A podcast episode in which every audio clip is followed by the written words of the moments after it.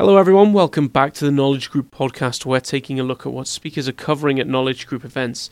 This time, we're turning our attention to how to effectively use statistical sampling when it comes to class action litigation.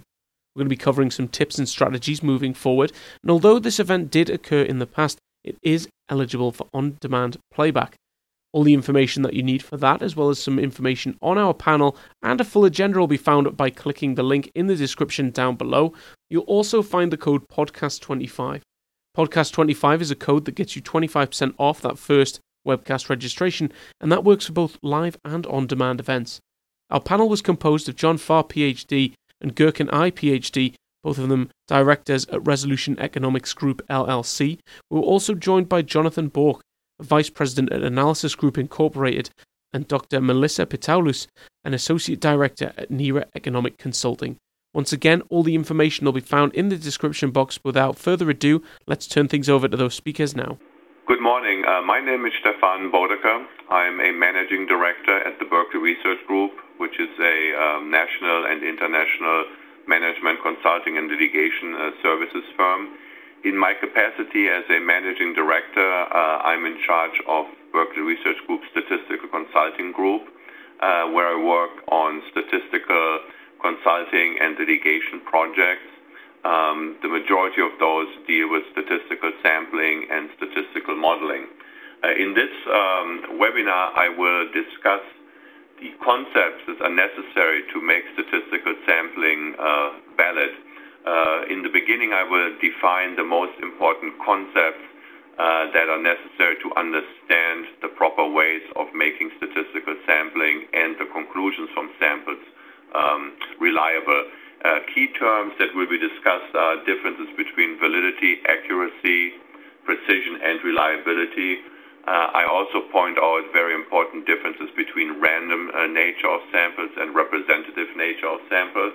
And then I'm finally going through and put together the framework that has to be followed to ensure statistical validity of a sample. In the different discussion points of the steps in statistical sampling, I will uh, make references to a, a case example, uh, and then hopefully at the end uh, I will be able to answer the questions that you may have. Thank you. Hello, everyone. My name is Christophe Dedeni. I am a manager at Analysis Group, which is one of the largest economic consulting firms with more than 900 professionals across 14 offices in North America, Europe, and Asia. Um, my work is predominantly um, focused on litigation matters in antitrust and competition. Um, my expertise is in, in particular, is in industry organization, applied econometrics, and antitrust econometrics. And in recent work, I've focused on um, liability issues in class action antitrust litigation in the healthcare sector, as well as um, performed analyses of class certification issues in the airline industry.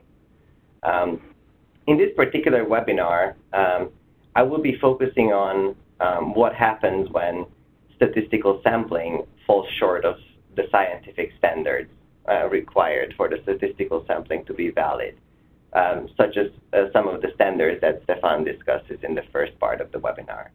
In particular, I will focus and spend some time on discussing the more common pitfalls of statistical sampling in class action cases.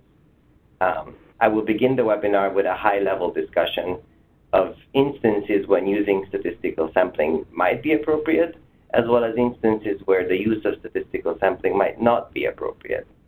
Then I will discuss some of the implications from the Supreme Court's decision in Tyson Foods as it pertains to the use of representative, rep- representative evidence and statistical sampling to support class action arguments.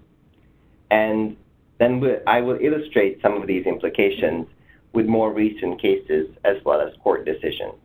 Um, and um, in this process, I will be focusing on what common issues would render statistical sampling invalid um, and any conclusions drawn from it unreliable. And then I will hopefully be able to conclude with some practical takeaways for the group.